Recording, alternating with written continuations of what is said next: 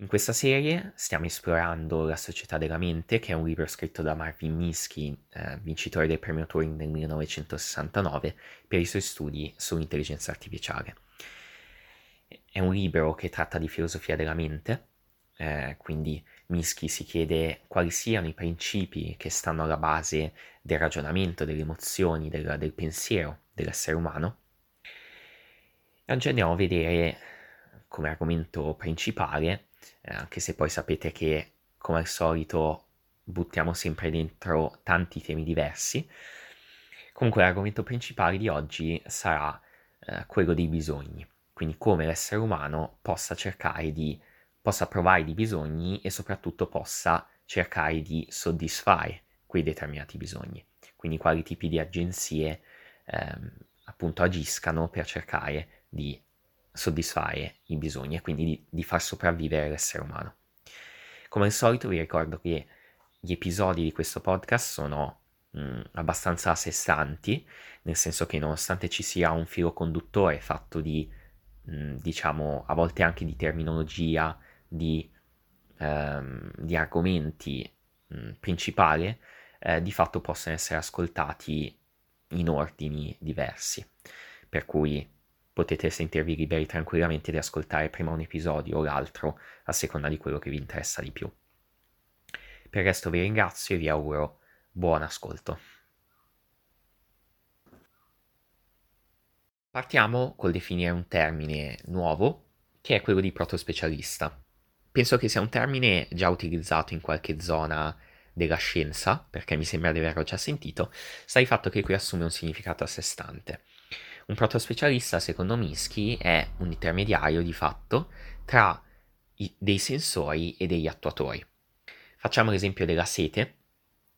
Eh, la sete, perché esista eh, e perché venga soddisfatta, ha bisogno dei sensori, per esempio degli organi che, eh, diciamo, che mandano un allarme nel momento in cui l'organismo ha bisogno di acqua, e ha bisogno degli attuatori che sono delle gambe, le braccia, le mani per spostarsi, poi la vista per vedere dove è l'acqua eh, e per portarsela alla bocca, no?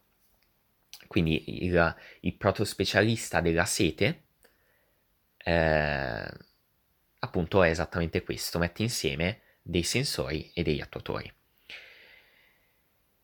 fa sì che gli attuatori svolgano una certa funzione in base a delle informazioni inviate dai sensori. In una struttura mh, basilare possiamo immaginare che mh, nella nostra mente esistano tanti attuatori, scusatemi, tanti protospecialisti, tanti quanti sono i bisogni. Quindi ci sarà un protospecialista per la sete, uno per la fame, uno per il calore, uno per la difesa e così via. Volendo complicare però le cose e complicandole in maniera sensata, eh, conviene però immaginare che ciascuno di questi protospecialisti sia collegato agli altri. Il motivo di questa cosa lo possiamo spiegare con un esempio. O meglio, prima dell'esempio, un, un dettaglio.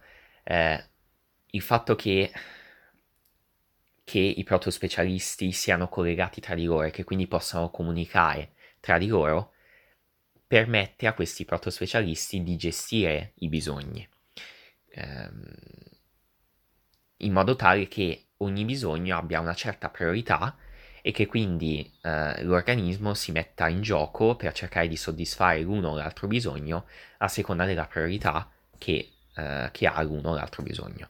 Quindi se l'organismo ha particolarmente sete, se il protospecialista della sete manda un, un allarme così forte che ha la priorità su tutti gli altri, allora mm, l'essere vivente in questione andrà a cercare dell'acqua. Quindi partiamo con, con l'esempio, immaginiamo un predatore, immaginatevi un qualsiasi no, animale che volete, può essere un cane, un leone, quello che volete, che si trovi in una zona desertica. In, c'è una zona in cui c'è l'oasi, quindi c'è un, tanta acqua, e una zona molto lontana in cui ci sono degli animali da cacciare. Immaginiamo che questo animale in un certo momento abbia molta sete. Mm, si attiverà quindi il protospecialista della sete, ehm, e quindi grazie agli attuatori, che in questo caso sarebbero le gambe, la, la memoria del, del, dell'animale, l'animale andrà a cercare dell'acqua. Andrà a cercare dell'acqua, andrà verso l'oasi, berrà un sorso d'acqua e dopo questo piccolo sorso d'acqua i, i sensori del protospecialista della sete ma inizieranno a mandare un allarme, l'allarme della sete, meno forte.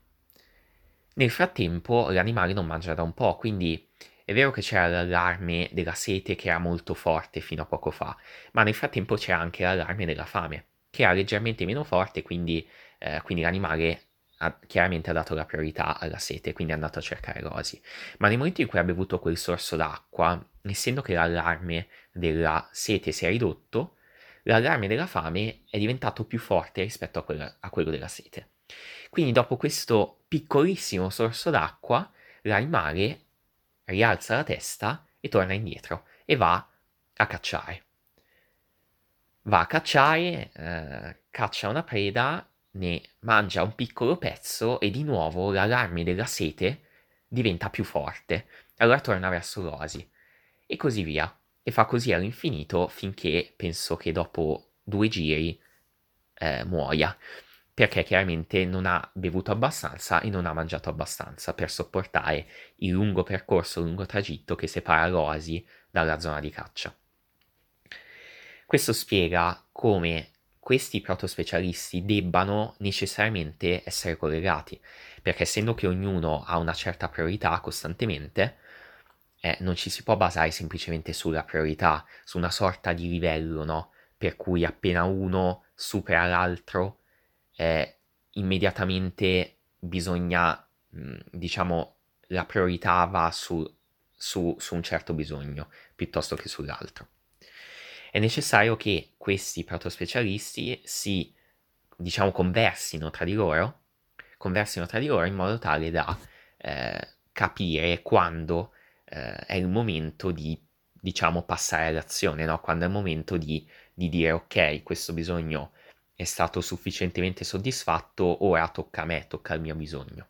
Quindi, mh, mm, stabilito eh, dall'esempio che abbiamo fatto che questa gestione, diciamo, eh, a livello non funzioni, Minsky propone un meccanismo particolare di gestione eh, dei bisogni che eh, lui chiama eh, meccanismo a esclusione incrociata.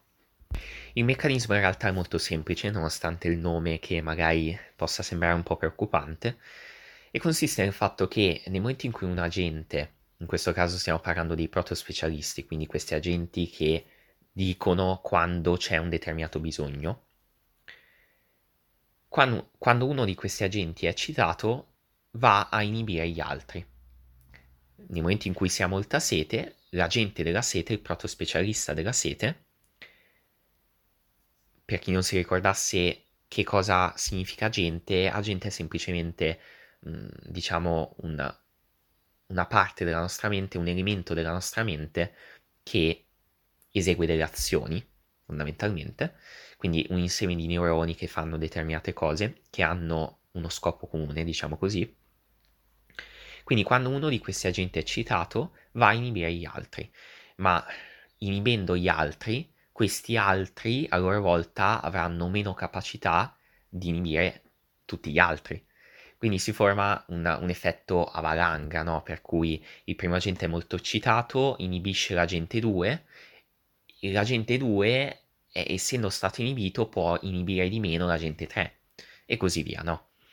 Così che in modo molto facile l'agente 1 ha preso il sopravvento su tutti gli altri e il suo bisogno è diventato molto forte. Questo fa sì che eh, prima che il bisogno del primo agente venga soddisfatto e quindi prima che eh, la sua inibizione verso gli altri agenti diminuisca così tanto, tale per cui gli altri agenti prendano il sopravvento su di esso, eh, dovrà passare del tempo, quindi sarà necessario che effettivamente questo questo primo agente venga soddisfatto, il bisogno di questo primo agente venga soddisfatto in, in abbondanza, diciamo. Quindi nell'esempio che abbiamo fatto prima, il, l'animale dovrà bere tanta acqua prima che eh, il bisogno della fame prenda il sopravvento su quello della sete. Vorrei evidenziare un aspetto abbastanza importante che si collega a una delle precedenti puntate, eh, ossia il fatto che questo aspetto spiega anche in parte come funziona la memoria a breve termine.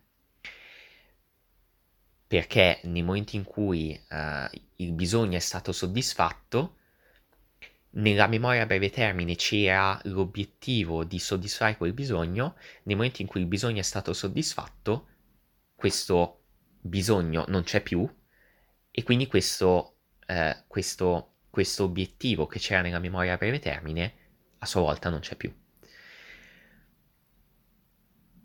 Quindi diciamo che in modo simile, no, nel, nel, caso della memoria a breve termine, ehm, perché si hanno dei ricordi a breve termine? Perché si vuole fare un qualcosa nel momento mh, attuale, no? nel, nel, nel, sì, nel momento attuale, no? Nel, nell'istante attuale. E quindi bisogna ricordarsi eh, qualcosa. Nel momento in cui qualco- quel qualcosa è fatto, è concluso, la memoria a breve termine si svuota eh, per quanto riguarda quella cosa e lascia spazio a qualcos'altro.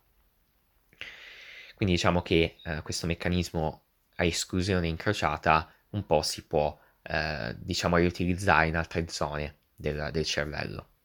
Ora, eh, questo meccanismo funziona, non funziona, ni, come sempre, bisogna trovare un po' un trade-off. Perché chiaramente gli agenti non sono tre, non sono tre i, protospecialisti, sono tanti, sono veramente tanti i bisogni che l'organismo ha. Il fatto che tutti questi protospecialisti siano collegati va a creare dei grossi problemi, perché ognuno va ad intralciare l'altro, ognuno cerca di inibire l'altro eh, e anche l'altro magari è eccitato, quindi va a inibire l'altro ancora e così via, no? Questo effetto valanga di cui ho parlato è vero che da una parte avvantaggia un certo agente, ma dall'altra nel momento in cui gli agenti sono tanti crea una, una situazione di enorme confusione, di enorme casino per cui nessun agente magari effettivamente va a sovrastare gli altri. E quindi bisogna trovare proprio un trade-off tra questo aspetto, l'es- l'esclusione incrociata e il primo esempio che avevo fatto, cioè quello degli agenti scollegati, in cui ognuno è indipendente e quando la soglia di, di allarme di uno supera l'altra, allora questo prende il sopravvento. Bisogna aggiungere no, degli elementi nella, nella nostra mente che cerchino di mitigare questi aspetti e cerchino di creare una situazione, diciamo, più, più confortevole, diciamo così, a livello di lotta tra, tra questi protospecialisti, no? lotta tra questi, questi bisogni. Beh, per quanto riguarda una, una prima soluzione, possiamo fare riferimento a come funziona il corpo umano. Il nostro cervello, eh, che poi questo è alla base un po' della, della psichiatria, no? Psichiatria cura eh, il, diciamo, alcune alcuni disturbi della, della mente attraverso dei farmaci. Cos'è che fanno questi farmaci? Vanno a modificare certe sostanze, enzimi che si trovano all'interno del nostro cervello e che regolano determinati meccanismi. Un esempio è l'adrenalina, la dopamina, eh, insomma, ci sono tutta una serie di sostanze, ora non sono esperto in quest'ambito, che sono nel nostro cervello e che eh, vanno a determinare determinati stati, stati del nostro cervello. La depressione, per esempio, è collegata ad agenti come la, nor- la noradrenalina, ehm, la dopamina, come ho già nominato prima, tutta una serie di sostanze che appunto vanno ad alterare lo stato del cervello. La depressione infatti poi è in parte curabile utilizzando determinati farmaci che vanno a modificare la quantità di queste sostanze che vengono prodotte o rilasciate. Quindi ci sono nel nostro cervello una serie di sostanze che regolano determinate attività. La mancanza o l'abbondanza di queste sostanze determina determinati stati, determinate situazioni della nostra mente, del nostro umore, della, dei nostri comportamenti e così via. Ecco, una, una soluzione al discorso che abbiamo fatto prima è esattamente questa. In determinati momenti si può imporre, diciamo, all'organismo, diciamo, a, a una, una forma di vita artificiale, delle sostanze che regolano determinati agenti, determinati protospecialisti, in modo tale che cias- ciascun protospecialista sia più o meno attivo a seconda di quanta disponibilità ci sia di quelle determinate sostanze. Una seconda soluzione che propone eh, Minsky è quella di andare a rendere questi collegamenti tra gli agenti dei collegamenti di livello più alto. Eh, quindi non semplicemente fare in modo che ciascun agente, ciascun protospecialista vada a, eh, a sfruttare l'altro, no? vada a competere, scusatemi, a competere con l'altro ma fare in modo che ciascun protospecialista abbia anche delle informazioni su quello che è lo stato dell'altro protospecialista e degli altri in generale protospecialisti. Di modo che a seconda delle informazioni che ha sugli altri eh, mandi dei segnali inibitori differenti e si ecciti in modo differente e appunto agisca, competa nei confronti degli altri agenti in maniera diversa, perché per quello che abbiamo detto prima, l'agente invia dei segnali inibitori indipendentemente dall'agente a cui lo sta inviando, invia sempre lo stesso segnale lo invia quel segnale soltanto a seconda di se stesso, cioè a seconda di quanto lui stesso è eccitato. Il fatto invece di aggiungere delle informazioni di più alto livello gli permette di agire non solo in base a se stesso, ma anche in base agli altri, e quindi di adattare il proprio segnale inibitore a seconda della gente con cui sta parlando, tra virgolette. Bene, come, e qui passiamo alla seconda parte del, diciamo, di, di questo percorso, di questo episodio, come eh, è possibile collegare in, in un modo, eh, diciamo, funzionale ehm, questi, questi agenti, no? Perché vi ricordo un aspetto fondamentale di cui abbiamo parlato eh, negli scorsi episodi, che è l'aspetto del linguaggio, no? Ogni agente, essendo che ha delle funzioni limitate, eh, può fare determinate cose e può quindi anche capire soltanto determinati segnali. La gente della vista non può capire il, un segnale di movimento, di, eh, di, muovi il dito verso l'alto, eh, perché non, non, ha nessun, non ha nulla che gli permetta di capire un segnale del genere. Quel segnale verrà capito dal muscolo del, del dito, ma assolutamente non dal, dal, dall'agente della vista. Ogni agente ha un proprio linguaggio e quindi la comunicazione tra agenti diversi che hanno basi diverse, no, che hanno funzioni diverse, quindi conoscenze diverse e quindi linguaggi diversi, è una, è una comunicazione difficile perché deve avvenire in determinate maniere. Ne avevamo parlato, per esempio, utilizzando degli agenti di più alto livello che capiscono di più, no? che riescono a interpretare più segnali e poi li traducono in, in segnali che siano capibili da agenti di livello più basso e così via. Ora non ricordo bene quale fosse l'episodio in cui ne avevo parlato, se non sbaglio era il terzo, quello sul, uh, sull'introspezione, um, però non ne sono sicuro, dovrebbe essere comunque uno dei primi episodi della, della serie. Ora, um, quindi creando questa interconness- interconnessione eh, la possiamo creare in un modo principale che è quello di sfruttare della memoria, per esempio. Quindi ogni agente, ogni protospecialista avrà annessa una sezione di memoria eh, in cui ha una serie di informazioni eh, da utilizzare in modo tale da modificare i suoi comportamenti in base agli altri agenti. Questo è un, è un metodo che funziona, sicuramente che può funzionare, ma che è molto dispendioso, perché richiede di andare a, mh, mm, ad allocare una, una parte di memoria per ogni protospecialista. Una seconda possibilità è invece quella di favorire proprio que- questa comunicazione di cui ho parlato, quindi eh, di andare a allocare dei, dei banchi di memoria eh, che siano magari in parte personali, tra virgolette, quindi eh, per il singolo protospecialista, e in parte ehm, condivisi. Questi banchi di memoria condivisi vengono scritti, diciamo, vengono diciamo, eh, completati da agenti eh, differenti.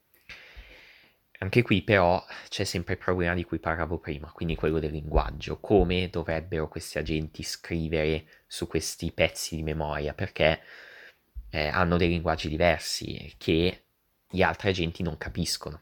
Quindi anche qui bisogna trovare una, un intermediario che, che faccia questo lavoro di traduzione. Quindi diciamo che tra il primo e il secondo metodo la soluzione, come al solito, sta un po' nel mezzo. Eh, è bene allocare una parte di memoria che sia eh, singola, che sia mh, eh, appunto privata per ogni, per, ogni, per ogni agente e poi una parte di memoria condivisa. Questa parte di memoria condivisa andrà gestita in maniera intelligente in modo tale che le informazioni contenute siano capibili da tutti gli agenti. Riguardo questo discorso del linguaggio, lo ripeto ancora perché è molto importante, eh, serve un intermediario perché gli agenti non possono capire necessariamente quello che pensano, quello che, quello che parlano, no? Gli altri agenti. Ehm, ora, questo capire di cui parlo non necessariamente eh, significa capire perfettamente come l'altro agente funziona. Cioè ogni agente deve capire perfettamente come ogni altro agente funziona. Non è necessariamente questo. Semmai è più un capire che cosa l'altro agente gli può dare, in modo tale che quel qualcosa che gli può dare possa, eh, possa sfruttarlo, no? E, e quindi eh, con l'obiettivo di sfruttare in futuro quell'agente per i propri obiettivi, no? per i propri scopi. Quando noi parliamo con, con una persona, no?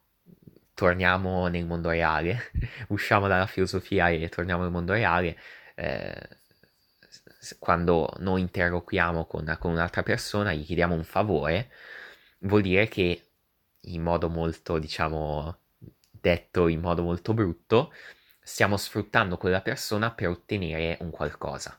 Non ci interessa sapere come quella persona otterrà quella cosa eh, e come agirà il suo cervello per ottenere quella cosa. Noi glielo chiediamo perché sappiamo che è in grado di farlo.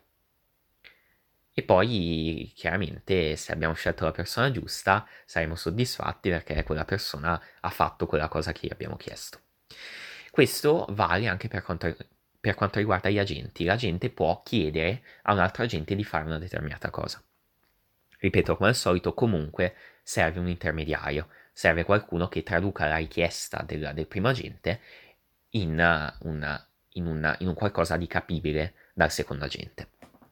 Sempre a questo proposito, eh, riesumiamo un vecchio esempio del...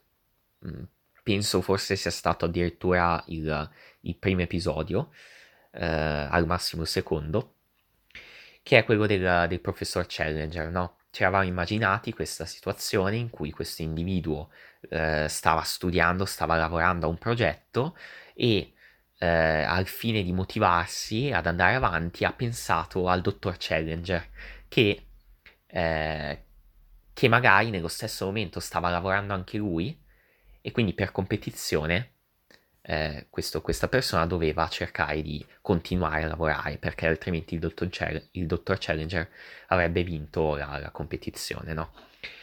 Cos'è che è successo in quella, in quella circostanza? Che è stato attivato l'agente della rabbia, della collera, al fine di motivarsi.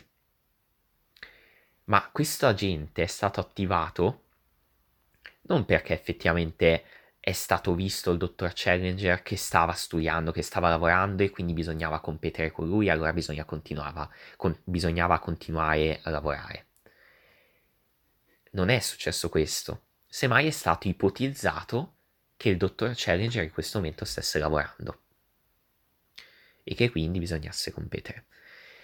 È stato immaginato, non è una cosa che si è effettivamente, si, si è effettivamente vista e di cui si è certi. Questo mh, mm, è un punto importante.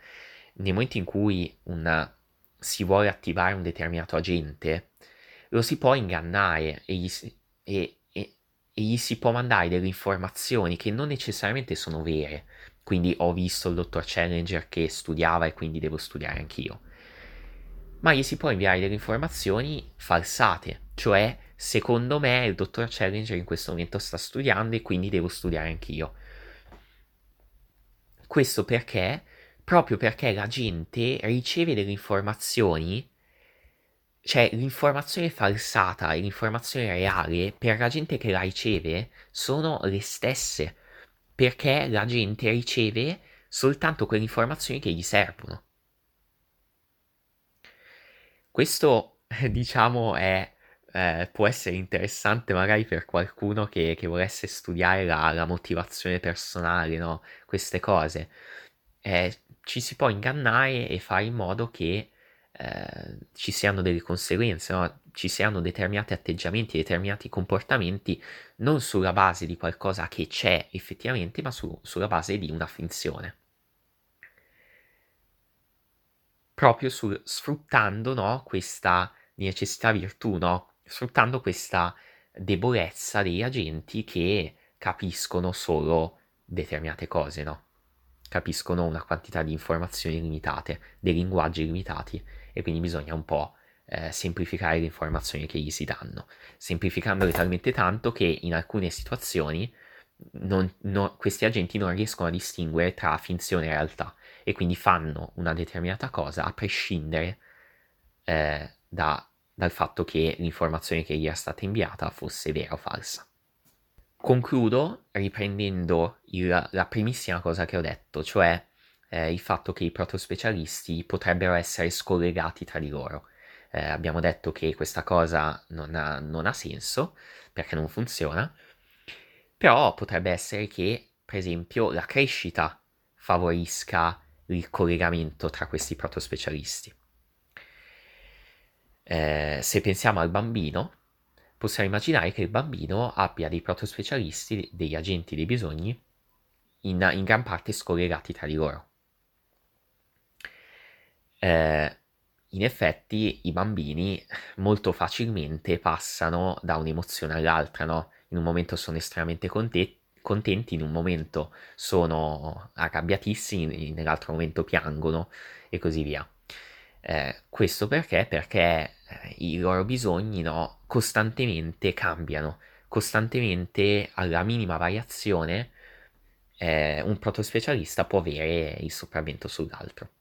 Con la crescita invece si vanno a formare determinati collegamenti che eh, fanno sì eh, che appunto i, eh, il, la conversazione, tra virgolette, tra questi vari agenti sia più sensata e quindi abbia anche dei risvolti positivi per, per l'organismo. Bene, anche qui, questo episodio si conclude qui. Eh, vi ricordo come al solito che eh, mi potete seguire sulle varie piattaforme di, di, sharing del podcast, quindi da Spotify fino a iTunes, Google Podcast e così via, e che mi potete seguire anche su Instagram eh, mind-podcast, eh, li carico, vi avviso insomma su, su, quando escono i nuovi episodi del podcast e poi aggiungo mh, mm, un po' di contenuti, eh, a volte dei riassunti di quello che è stato detto nel podcast, quindi può essere un modo, se vi siete persi l'episodio, comunque per recuperare una parte dei concetti di cui ho parlato. Ehm, oppure per ripassare diciamo quello che che ho detto se invece il podcast l'avete ascoltato, eh, insomma vari contenuti di questo tipo. Vi ringrazio per l'ascolto, ci sentiamo al prossimo episodio.